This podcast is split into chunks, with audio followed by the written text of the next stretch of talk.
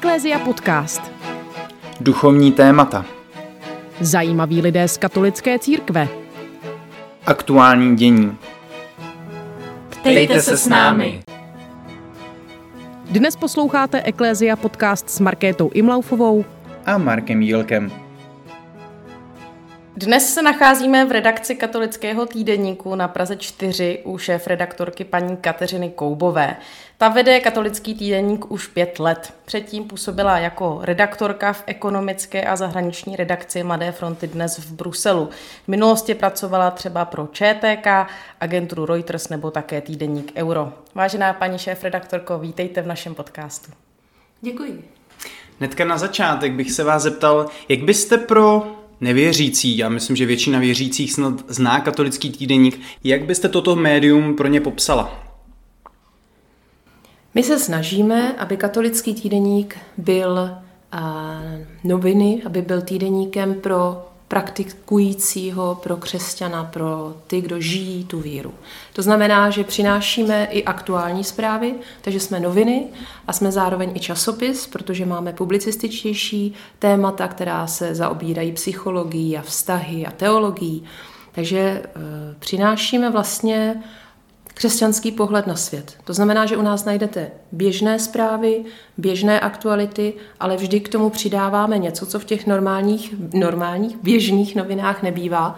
To znamená, ve chvíli, kdy jsou volby třeba, různě v některých státech, tak se díváme na to, co tamní biskupské konference na ně říkají, jak, jak je reflektují. Díváme se na život z jiného úhlu pohledu, má vždycky trošku, uh, vidíme trochu dál, má vertikálu.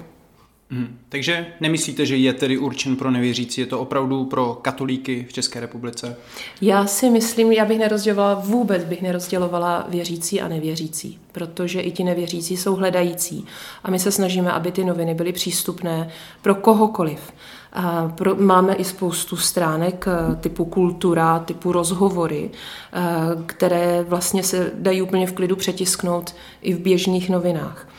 Takže eh, za A bych to takhle nedělila a za B se snažíme být přístupní i pro třeba věřící, kteří uvěřili včera.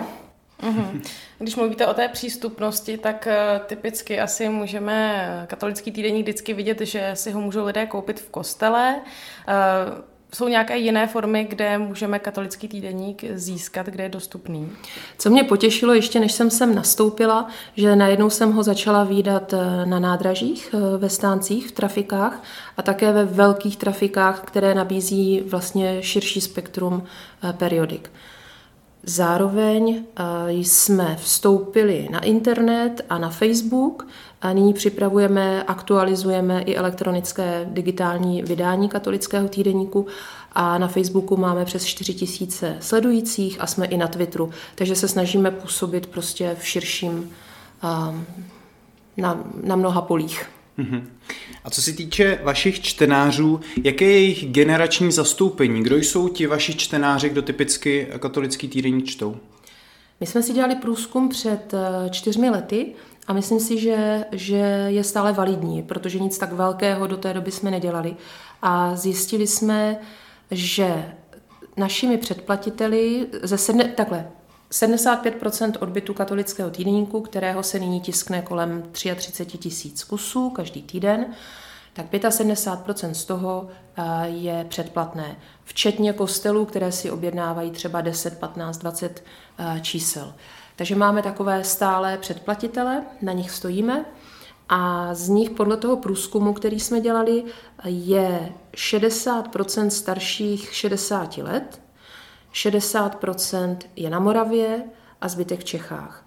Zároveň, co výdám a vidím, je, že lidé si předplácí noviny, až na ně mají čas. Takže i v tom, podle toho průzkumu jsme zjistili, že samozřejmě, že máme i mladší samozřejmě a hodně čtenářů, ale třeba si nás nepředplácí tolik nebo koupí si ob číslo. Hmm. Když zmiňujete tu věkovou kategorii 60+, plus, tak eh, to zrovna není přesně ta věková kategorie, která by nás eh, majoritně poslouchala. Eh, snažíte se oslovit tedy i mladší čtenáře, anebo jste smíření s tím, že prostě třeba je osloví někdo jiný nebo jiné médium? Pozor, těch 60%, 60, nad 60, ale znamená, že 40% je mladších 60 let. To znamená, máme, a máme zastoupení i mezi vysokoškoláky, středoškoláky i základní Eh, lidmi se základním vzděláním. No a právě i v těch sítích sociálních se snažíme působit na ty, kdo vůbec nečtou tisk. Mm-hmm. Vy, eh, jako šéf-redaktorka katolického týdeníku, tak jste žena. Eh, máte pocit, že se pohybujete vlastně v mužském prostředí, vlastně naprosté vedení, většina Většina vedení katolické církve, ať už biskupové nebo další členové, tak jsou muži. Nemáte občas pocit, že by vás to třeba nějak handicapovalo? Já musím říct, že jsem zažila krásné přijetí. Takže vážně ne. A když se podíváte na církev jako takovou, tak já tam vidím právě muže i ženy. I nemusí to být rovnou ještě řeholní řády, ale když se podíváte prostě v kostelích pastorační asistenti. Takže mám pocit, jsem ve svém živlu, ne, nevadí mi to absolutně nějak. My jsme v úvodu i zmiňovali vaši bohatou novinářskou zkušenost eh, s médií eh, i v zahraničních redakcích, tak můžete krátce nějak popsat, jak jste se dostala do čela katolického týdeníku, co tomu předcházelo a jak jste tady spokojená? Já bych zhrnula jenom, že dobře 20 let dělám v médiích, nebo jsem dělala, než jsem nastoupila do katolického týdeníku. A v, to v těch rychlých, jak jsou tiskové agentury, kde je vlastně velký tlak na jednak rychlost, ale preciznost a přesnost té informace. Potom vlastně deník, který už přinášíte v širším kontextu, máte i někdy čas dělat eh, témata několik dní. A tak eh, v každém případě jsem byla ale vždycky v tištěných médiích. No a ty mám moc ráda. A když jsem odešla po 11 letech eh, z Mladé fronty dnes, tak jsem se rozlížela přece jenom i taky s ohledem na věk, ono to tak přichází třeba po té čtyřicíce, že už chcete dělat práci, která vám dává smysl a je to to hlavní vlastně, co vás vede. A tím nechci říct, že Mladá fronta dnes mi nedávala smysl, ale změnila majitele a tehdy to přestalo dávat smysl. No a oslovil mě inzerát, kterým se hledal šéf redaktor katolického týdeníku. A jsem tady ráda. Mm-hmm. Naplnilo to vaše očekávání? Určitě, když jste třeba ten inzerát viděla, tak možná jste si do toho vložila nějaké svoje očekávání, nějaké představy. Splnila ta práce šéf-redaktorky to, co jste od toho čekala, nebo přišly nějaké ať už příjemné nebo nepříjemné překvapení? To se ptáte dobře, protože jsem si to představovala úplně jinak. um, jednak eh, v, nejdřív mi strach, obavy nedali, abych se sem přihlásila. Protože jsem viděla Ráda jsem četla katolický týdeník a viděla jsem, jaký lidé tady píšou. Ať to jsou prostě uh, Jan Grigar, uh, Petr Pidhart, uh, všichni slavní teologové, sociologové, politologové, prostě literáti, dokumentaristé. A já jsem si myslela, že na tenhle post se bude hlásit někdo z nich.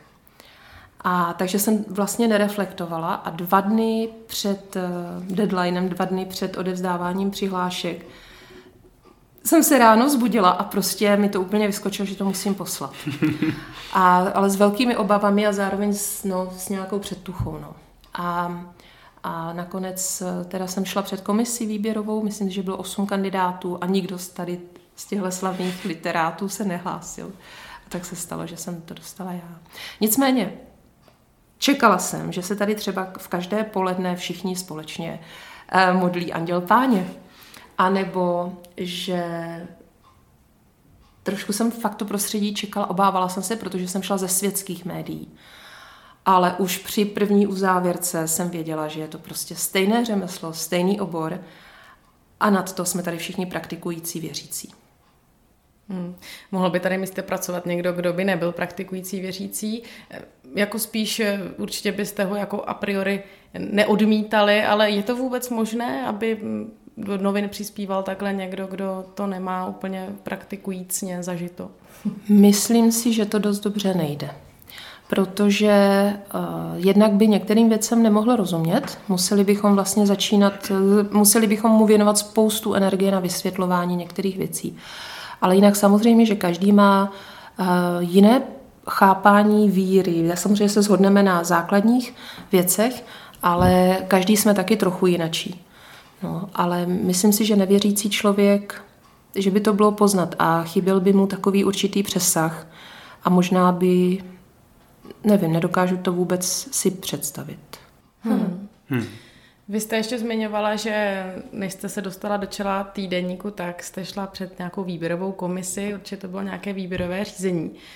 Eh, bylo nebo rozhodovalo při tom výběrovém řízení také hm, to, co si myslí ČBK, protože vlastně katolický týdenník spadá pod Českou biskupskou konferenci, tak eh, vybírali vás jednotliví biskupové nebo měli před sebou CVčka jednotlivých kandidátů a pak měli nějaké rozhodující slovo, nebo jak to probíhalo? Ne, oni vůbec neznali a já jsem nebyla u žádného biskupa předtím, takže vysloveně eh, podle mě svěřili tady tuto kompetenci asi osmičlené komisi výběrové, kde byl zastoupen a, a svěřili to vlastně jim, aby je vybrali a byl tam třeba biskup Lobkovic za biskupy. Ale jinak tam byl i jednatel katolického týdeníku tehdejší, a dnes arciopat Šostřonek, um, byl tam literární vědec Met, sestra Angelika Pintířová, a vlastně další už si tolik nepamatuju, ale byli to lidé, kteří byli obeznámení s, jednak se životem církve, ale zároveň trošku i se orientovali v médiích. Tímhle se už vlastně dostáváme, řekněme, k majetnické struktuře eh, katolického týdeníku. Vaším majitelem je Česká biskupská konference. Nevnímáte občas nějaký třeba vliv nebo tlak Eh, z toho, že třeba mm, musíte přemýšlet, jestli tohle to můžete zveřejnit, jestli se to někomu třeba v ČBK bude, nebude líbit. Řešíte tady něco takového? Uh, vyřešíme rozhodně v článcích, abychom nezraňovali nikoho. Lidi. Jednou nám řekl uh, Nuncius, to se mně hrozně líbilo, uh, že zatímco světská média teď nynější apoštolský nuncius eh, Charles Balvo, eh, že zatímco běžná média eh, kladou na první místo rychlost, tak my máme klást na první místo člověka. Takže vlastně to nás taky vede a ono jsou i církevní dokumenty, které vlastně takhle mluví, to máme všechno načtené. No,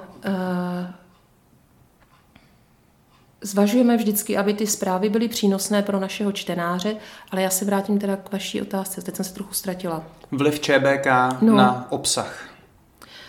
Um, máme na paměti, že patříme biskupské konferenci, ale zároveň biskupové žijí v tom světě tak jako my. A my jsme odpovědní jak vůči majitelům, tak vůči našim čtenářům. Takže my musíme ty zprávy přinášet důvěryhodně nenalakovány na, na růžovo, protože každý pak vidí to zpravodajství světské a dokázal by si srovnat, kdo přibližuje a kdo naopak pozměňuje zprávy. Takže my jsme tady všichni novináři, což je také řemeslo, vůči kterému máme respekt a my se máme snažit co nejlépe odrážet realitu a přinášet ji v kontextech a v souvislostech. Hmm. Je v rámci ČBK zvolený nějaký jeden biskup, který s vámi nějak pravidelně komunikuje, nebo ze kterým můžete konzultovat právě i třeba každotýdenní uzávěrku, nebo to zas tak častá spolupráce není? Redakce má na starosti obsah novin, ale samozřejmě máme vždycky biskupa, který je odpovědný za média a jde o to vlastně o to hlavní směřování, to znamená, abychom nikam eh, neulítali, dejme tomu teologicky. A v tuto chvíli je to litoměřický biskup eh, otec Baxant a předtím to byl eh, otec kardinál Duka. Mm-hmm.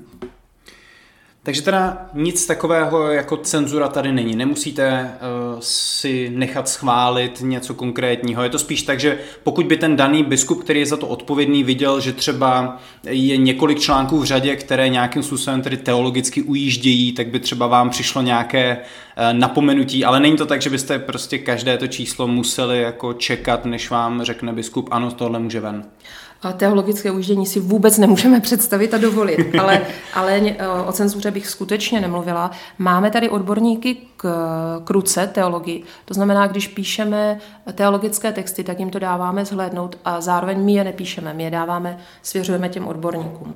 Ale když potřebujeme poradit, například je zpravodajství, vyjde nový dokument z Vatikánu, tak vždycky konzultujeme a je to v oblasti liturgiky, tak zavoláme prostě knězi, který je ochoten nám pak přehlédnout ten text a vlastně pobavit se s náma o tom, případně my ho ocitujeme. Takže odborné texty teologické konzultujeme vždycky s odborníky, tak stejně u dalších oborů. No a vlastně biskup nezasahuje do toho každotýdenního provozu. Jedna z věcí, co se třeba řeší v médiích, tak jsou i reklamy. Jak hodně jste striktní na to, komu jako dáte prostor uh, reklamní a komu nedáte? Prochází to nějakým velkým schvalovacím procesem? Um, jednak máme velice inteligentní inzerci, která, která ví, uh, jaké inzerenty oslovovat případně, protože máme cestovní kanceláře, vydavatele knih, vlastně to jsou naši hlavní inzerenti, nebo třeba prodejci různých uh, liturgických předmětů, či topení uh, do kostelu nebo opravných prací v kostelích. No a zároveň já mám redakce má právo veta, eh, když by se nám nezdál obsah nějakého inzerátu, protože byly pokusy přece jenom eh, si trochu očistit jméno tím, že výjdu v katolickém týdeníku. Byl jeden poskytovatel finančních služeb, který sliboval na investujte u nás. Teď, kdyby to vyšlo u nás, tak ti lidé tomu dávají větší váhu, než když tam... Hmm. Takže přesto, že jsme přišli o hodně peněz tím, že jsme odmítli tuhle inzerci, tak eh, jsme si prostě nechtěli takzvaně lidově lajsnout, eh, nechat lidi se napálit. Hmm. A dobře jsme udělali, jsme viděli o pár let později. Eh, novináři mají svůj etický kodex. Je nějaký i tady třeba váš interní eh, kodex katolického týdeníku? Přímo jako kodex napsaný nemáme, ale my se řídíme skutečně tím nepsaným kodexem novináře, to znamená přinášet to zpravodajství tak, jak nejvěrněji dokáže, to, co se vztahuje na všechny novináře na celé planetě. A zároveň se řídíme papežskými dokumenty, které vlastně jsou naši, ty jsou naším morálním a etickým vodítkem. Mm-hmm. Jak vnímáte ostatní katolická média v České republice? Nejste jediní, máme tady třeba hm, Církev.cz nebo Proglas. Eh, jsou to spíš vaši konkurenti nebo spolu spolupracujete? Jak, jak je vnímáte? Tak eh, největšími vlastně našimi partnery eh, jsou Radio Proglas a televize Noé, protože dělají taky zpravodajství jako my.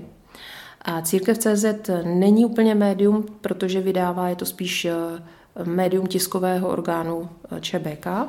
A pak, eh, takže a spolupracujeme se všemi a rovněž spolupracujeme s těmi oborovými, to znamená s časopisy, jako jsou Tarzícius, IN, s webem Signály.cz, s Duhou a utvořili jsme i takové společenství, které si říká Spolu, a ještě než byla pandemie, tak jsme se... A při... není to politické uskupení? A, Um, není v tom ani skryté poselství. Není to ani reklama na ně. ne. No a společně jsme se scházeli určitě tak třikrát do roka i na společné pouti mediální, médií. Takže rozhodně se snažíme spolupracovat a jsme, jsme partiáci. A když to takhle vidíte, ten celkový mix ehm, vlastně různých médií, různých forem, vnímáte, že je to dostatečné pro oslovení eh, to říct, informačních potřeb katolíka českého. Nebo vám třeba něco chybí tady na české mediální scéně? Myslíte, že je prostor pro nějaké třeba nové formy eh, médií? Prostor bych určitě viděla, ale v každém případě to, co se děje na českém mediálním katolickém trhu, je velice pestré a bohaté. Eh, když si vezmete, jakou pověst vlastně mm, tady my křesťané máme, jak je nás málo, eh, tak vlastně nabízíme celou plejádu tiskovin a médií, která je srovnatelná i s tradičně katolickými zeměmi. Mm-hmm. A vnímáte naopak i nějaké šedé zóny, třeba řekněme mírně do dezinformačních eh, webů nebo něco podobného, že by se taky nacházelo? Nachází, ale vnímám je spíš jako okrajové. Můžete nějaký jmenovat? Nemůžete? Dobře. Eh, budeme doufat, že čtenáři sami kriticky rozliší. Snažíme se jim v tom pomáhat. Hmm. Že přinášíme texty, eh, které zorientují, které upozorňují na nebezpečí fake news. I na to, jak vznikají, na to, jak číst zprávy a na to vlastně komu důvěřovat. Hmm. Pohybujete se v médiích, ve spravodajství. Přijde vám, že Češi jsou dobře informovaní o dění v církvi a že mají zájem? Uh, nikdo nejsme dobře informovaný. Myslím si, že informovanost obecně nejenom o církvi, ale o víře je u nás skutečně nízká, ale zájem mají. Uh, vždycky, když se nám podaří vidět s větším počtem našich čtenářů, ať jsou to různé poutě nebo přednášky, protože jezdíme i na různé debaty, samozřejmě před pandemí toho bylo víc, a tak potkáváme vlastně křesťany, kteří, kteří chtějí žít aktivně svůj život kteří neuzavírají svoji víru eh, jen třeba do nějakých eh, modliteb, to znamená, že hm, chtějí žít ve vnějším světě, chtějí žít každodenně, každou minutu, každým svým postojem, každým svým chováním. Hmm. Takže ten zájem tam rozhodně vidíme. Mluvili jsme tady o českých médiích katolických, se kterými spolupracujete. Eh, s jakými médii zahraničími spolupracujete a třeba jak jaké, jaká média vy považujete za ta, která bychom my jako mladí křesťané třeba měli sledovat? V zahraničí teď myslím. Eh, rozhodně, co se té informovanosti i našich čtenářů týče, tak se snažíme právě rozšiřovat obzory i v tom našem vlastně eh, křesťanském světě, co se děje v zahraničí. A proto jsme mimo jiné v kontaktu, jednak sledujeme ty zdroje zahraniční a jednak jsme v osobním kontaktu s některými redakcemi. Um, podaři, jednak Jednou za dva roky se konává v Římě konference pro novináře křesťanské i mluvčí. A tam se potkáváme skutečně šéf-redaktoři mnoha týdeníků a deníků od Ameriky prostě po Austrálii, včetně celé Evropy. Um, takže tam mám kontakty třeba z té americké strany, ale potom já hodně, já jsem zatížená na ten románský svět, takže jezdívám do Itálie a Francie, a ve Francii sledujeme Lacroix, což je deník, který je víc než stoletý, katolický deník, který říká, že je to deník inspirovaný katolictvím. A nyní se dokonce stal nejlepším deníkem roku ve Francii, mezi světskými médii i takhle vynikl. A kromě toho samozřejmě týdeníky, Laví Kretien, Famí Kretien a tak dále. No a v Itálii jsem se byla podívat do deníku Avenire, což je deník, který spadá také pod biskupskou konferenci a máme krásné vztahy a můžeme od nich přejímat eh, články, které si překládáme a z jejich svolení můžeme publikovat. A vzali mě dokonce na poradu a to se týká vlastně eh, každého média, kde jsem měla to štěstí se odsnout a můžu říct, že všude je ta práce vlastně stejná. Velice podobná, že se novináři snaží vystihnout to nejzajímavější a přenést to tomu čtenáři z té aktuality a z pěny dní a najít, co je pěna dní a najít, co je nad tím. Ze zahraničí se můžeme zase vrátit do České republiky, kde uh, mediální scénu teďka v poslední době hýbají osobnosti uh, Hany Lipovské nebo Josefa Nerušila, kteří vstoupili do tedy politických stran, ať už volného bloku nebo SPD. Uh, tak česká církev eh, se k tomu staví tak eh, vlastně zajímavé. Původně jsme mysleli, že vlastně eh, jste ještě nevydali žádnou reakci, ale teďka jsme vlastně v nejnovějším čísle viděli, že jste otiskli prohlášení pana biskupa Graubnera.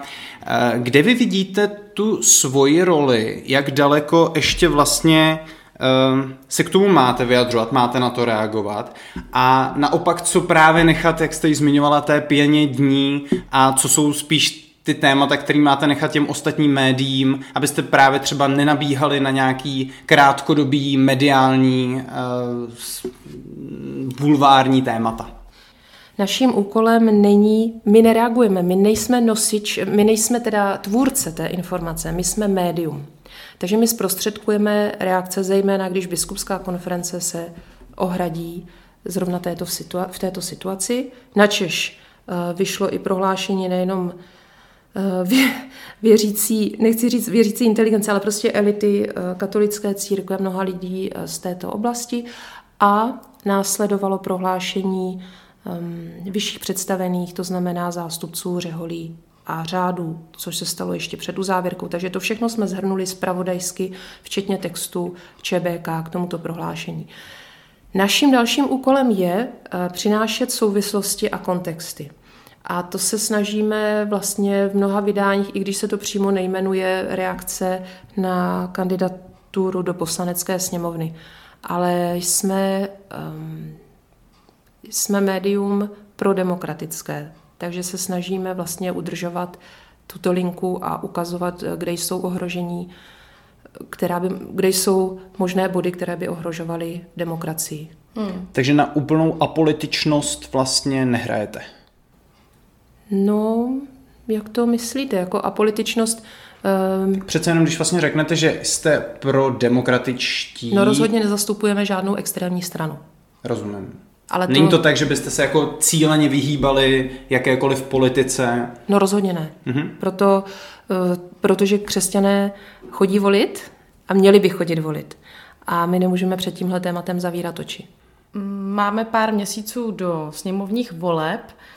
Jak se mm, tato velká společenská událost promítá právě i třeba do volby témat katolického týdeníku? Můžeme třeba očekávat nějaké rozhovory s některými politiky nebo eh, jak k tomu budete přistupovat? Každé, před každými volbami se radíme jak na to, abychom pomohli vlastně, co je naším úkolem, pomohli aktivnímu křesťanovi se zorientovat a případně mu dali nějaké vodítko, podle čeho vybírat. A neznamená to, že všichni křesťané volí jednu stranu. Absolutně ne. Takže v minulosti, co už všechno se dělo, bylo. Například, že jsme oslovili napříč politickými stranami, kromě těch extrémů, ehm, křesťany v těch stranách a ptali jsme se jich na tu stranu. Nebo tím, že jsme v novém prostoru, že tady máme novou redakci asi dva a půl roku, která nám dává určité možnosti, protože máme takovou větší kuchyňku, tak jsme uspořádali i debatu kandidátů do eurovoleb. Tam jsme vybrali pět lidí, kterých jsme se ptali vlastně na, na to, co nás zajímá a vlastně ve finále i na jejich víru. No a letos právě jsme si říkali v, i v té směsici mnoha stran a koalic, že bychom asi nepřispěli tím, že bychom v každém vydání přinesli rozhovor se zástupcem jedné strany. Tak jsme se rozhodli spíše, že budeme uh, přibližovat kontext a souvislosti a také se pověnujeme tématu křesťan a politika a co má vést křesťana, na co se má ptát toho politika, co po něm má chtít. A pak se zeptáme přímo i křesťanů, jak oni budou volit, ale ne, aby volili, aby doporučovali konkrétní stranu, ale co bude pro ně tím vodítkem. To znamená třeba, jestli někdo řeší situaci rodin ve společnosti, jestli se někdo stará vlastně o chudé nebo o marginalizované, o sociální blaho společnosti, někdo pozvedá třeba morálně. No, takže to všechno, doufám se, dočtou naši čtenáři v následujících týdnech. Mm-hmm. Teďka jsme se bavili o tak, řekněme, místu katolického týdeníku ve společnosti, co má, co nemá, jaké místo má, jaké místo nemá. Pojďme teďka spíš k jeho obsahu a třeba k autorům. Když si otevřu katolický týdeník a tak si jako prolistu, co všechno tam najdu? Jste zmiňovala, že jsou tam třeba některé teologické části, jsou tam něco třeba i pro věřící, pro nevěřící, takže můžete nám nějak tak popsat, co, z čeho všeho se katolický týdeník skládá? Eh, jednak eh, máme relativně malou redakci, kolem deseti stálých lidí, a ta se snaží vlastně spravovat jednotlivé stránky. Ale máme několik temp, několik rychlostí eh, v těch novinách, to znamená, děláme jak zpravodajství, což je vždycky ze dne na den a každé to pondělí, kdy ty noviny jdou do tisku, tam musí být nejnovější zprávy, co do té doby dostaneme, stihneme. A zároveň jsou tam dlouhodobější témata, která se týkají jednak duchovního života, ale i psychologie, sociálního. Takže například, když se podívám teď na to aktuální vydání, tak tady máme celou dvou stranu, snažíme se dělat ta témata do hloubky o svatém Dominikovi. Příští týden vydáme vlastně produkty klášterní, podívali jsme se do několika výroben, zajímavých, vlastně unikátních produktů a jsou to taková teďka odlehčující témata na to léto. A přesně na téhle dvou straně se potom také budeme věnovat eh, tématu voleb například. No a pak máme přílohu perspektivy, která přináší eh, vždycky těžší nebo náročnější texty teologické, ale snažíme se je uspůsobovat a popularizovat tak, aby byly eh, ke čtení mnoha čtenářům, aby byly přístupné aby prostě i člověk, který v životě o dané věci a daném člověku neslyšel, aby se do toho dostal. No a pak tam máme komentáře, kulturu, rozhovory a stránku, která se zajímá o výchovu a o vztahy mezi lidmi. Takže jak zpravodajství, tak publicistiku, která vzniká za pom- velkého přispívání mnoha externistů, kteří mohou být odborníci v určitých oblastech, jsou to právě různě teologové, ale i psychologové a další, co už jsem zmiňovala dříve.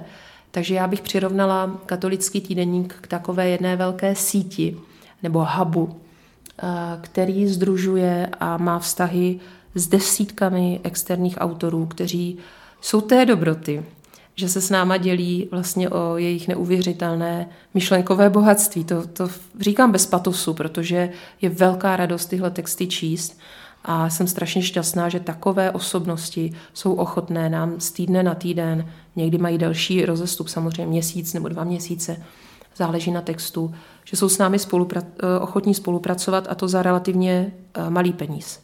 Protože jako projekt jsme rozpo- nízko, mm, nízkorozpočtový, noviny, které stojí 15 korun, dneska už na trhu neseženete.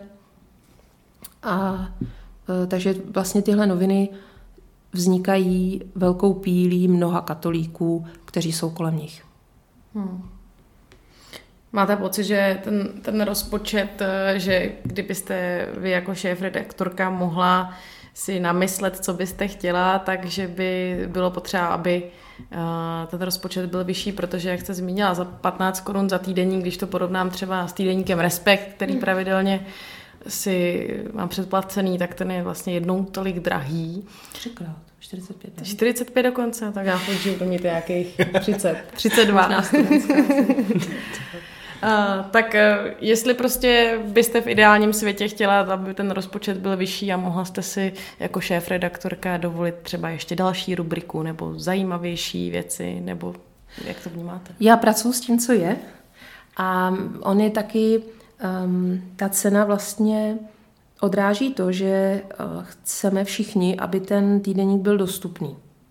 Takže on má nejenom, se musí uživit, my nejsme nějak dotovaní, ale zároveň by měl být dostupný pro širokou část eh, křesťanské veřejnosti a nejen té.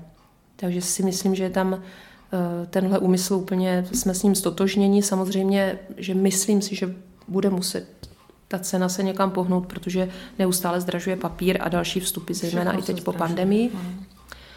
Ale snažíme se prostě to dělat, co nejchytřeji dokážeme za těch podmínek, které máme.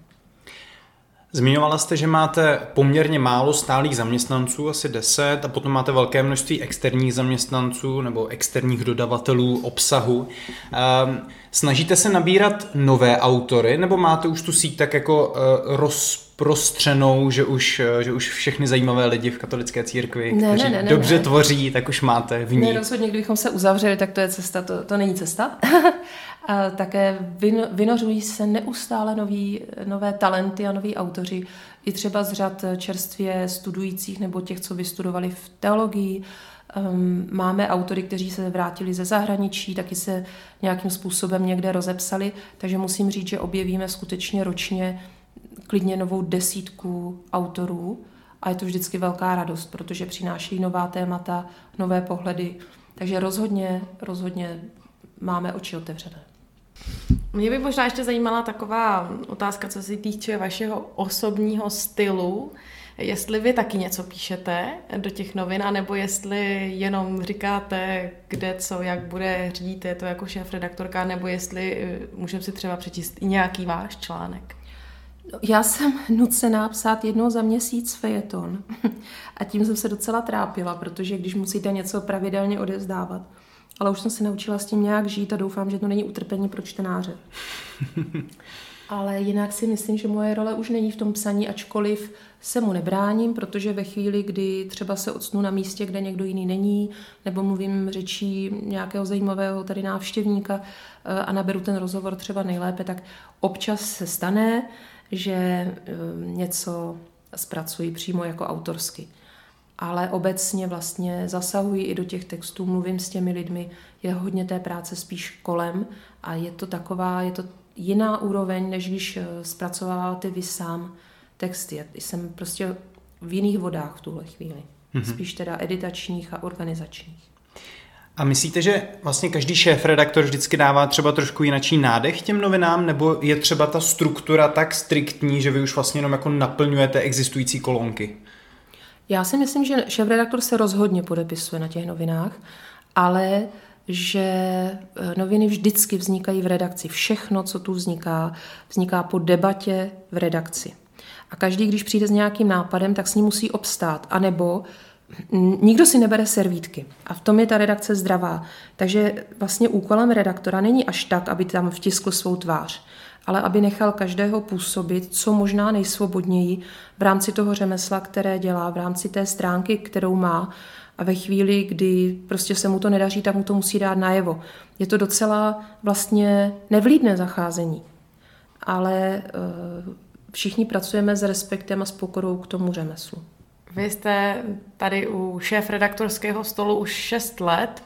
Eh, máte nějakou vizi do třeba dalšího roku, do dalších let, eh, dlouhodobou, co byste vy jako šéf redaktorka chtěla změnit, kam byste chtěla katolický týdeník dovést, nebo kolik čtenářů ještě získat? Takové přesné limity nemám a přála bych si ale, abychom byli stále pomocníkem nebo průvodcem um, našim čtenářům, aktivním křesťanům abychom byli k užitku, aby mělo eh, smysl to, co tady děláme a aby jim to pomáhalo v životě, pozvedalo mysl a vedlo, vedlo k tomu nejkrásnějšímu cíli. No. Je něco, čeho se naopak obáváte, z čeho máte strach třeba, že se vám nepodaří naplnit, nebo mm, jaké jsou nějaké hrozby katolického týdeníku? Strachů jsem tady zažila hodně z mnoha různých situací a co mě naučilo, je, že prostě nemít strach, nemít tyhle hrozby, nemít, tuhle vidinu, protože vždycky eh, jsem ve finále cítila, že eh, za těmi novinami nejsou jenom čtenáři, kteří si to přečtou, ale jsou, je tu síla prostě modlitby. Máme takové zázemí, že Vídám to třeba i personálně, když něco musím řešit. Někdo odchází nebo něco se proměňuje, někdo jde na mateřskou. Normálně z ničeho nic se tu objeví někdo na tu jeho pozici. A to jsou takové malé mé příběhy do rubriky Bůh v mém životě, která je jedna z nejčtenějších na straně 15, kam nám čtenáři píšou zážitky, které mají duchovní a kdy mají pocit, že, že je to drobnost, ale která prostě přišla z hora tak eh, tohle tady taky zažívám. Mm-hmm. Mě k tomu ještě napsalo, eh, napadlo, jak říkáte, čtenost rubriky. Jak se to zjišťuje, popular, popularita rubriky? Já třeba pracuji v rádiu, tak vím, tam se dá jasně změřit, jaký časy jsou nejposlouchanější, ale jak vy zjistíte, kterou stránku lidé čtou nejčastěji? Jednak jsme si dělali ten průzkum, kde ti lidé sami vyjadřovali, které stránky mají nejčastěji, čím začínají, takže podle jejich odpovědí. A jedna každé léto máme velkou letní soutěž pořádáme, to znamená eh, ponoukáme, ponoukáme naše čtenáře, aby eh, nás četli a v každém vydání najdou otázku. A když ty otázky pak slepí do toho jednoho formuláře a pošlou úplně na konci léta a losuje se o 250 nebo 200 různých strašně zajímavých cen, tak eh, vlastně z jejich odpovědí my si pak uděláme ten mini průzkum každé léto. A z toho víme, i obecně, kde necháváme i otevřené otázky, co čtou nejraději. Z toho víme, že rubrika Bůh v mém životě je prostě věc, po které sáhnou často jako po první. Mm-hmm. Náš rozhovor už se blíží ke konci a tak pro vás máme poslední otázku. Eh, co vás na vaší práci nejvíc baví? Baví mě asi stejně jako život, protože je pestrá, protože přináší neustále něco nového, i nové těžkosti, ale i nová prozření. Um, tahle naše novinářská práce nám vždycky přináší i pohledy do mnoha oborů, do mnoha lidských uh, příběhů a právě tahle pestrost uh, a ten optimismus, který z toho čiší, to mě nejvíc baví. A zároveň cítím, že to má smysl a doufám, že to tak bude dál. Je ještě něco, co byste na závěr vzkázala našim posluchačům?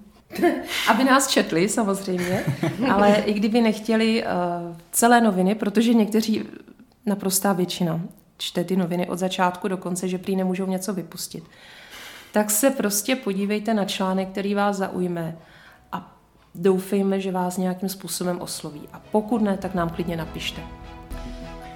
Milá paní Koubová, moc děkujeme, že jste si na nás udělala čas. Moc děkujeme za všechnu práci, kterou tady v katolickém týdenníku děláte a držíme vám palce, ať se vám daří i do budoucna. No my vám taky držíme palce. Děkujeme. taky děkujeme. Loučíme se i s vámi, naši milí posluchači, a těšíme se opět za 14 dní v Eklézia Podcast. Naslyšenou. Naslyšenou.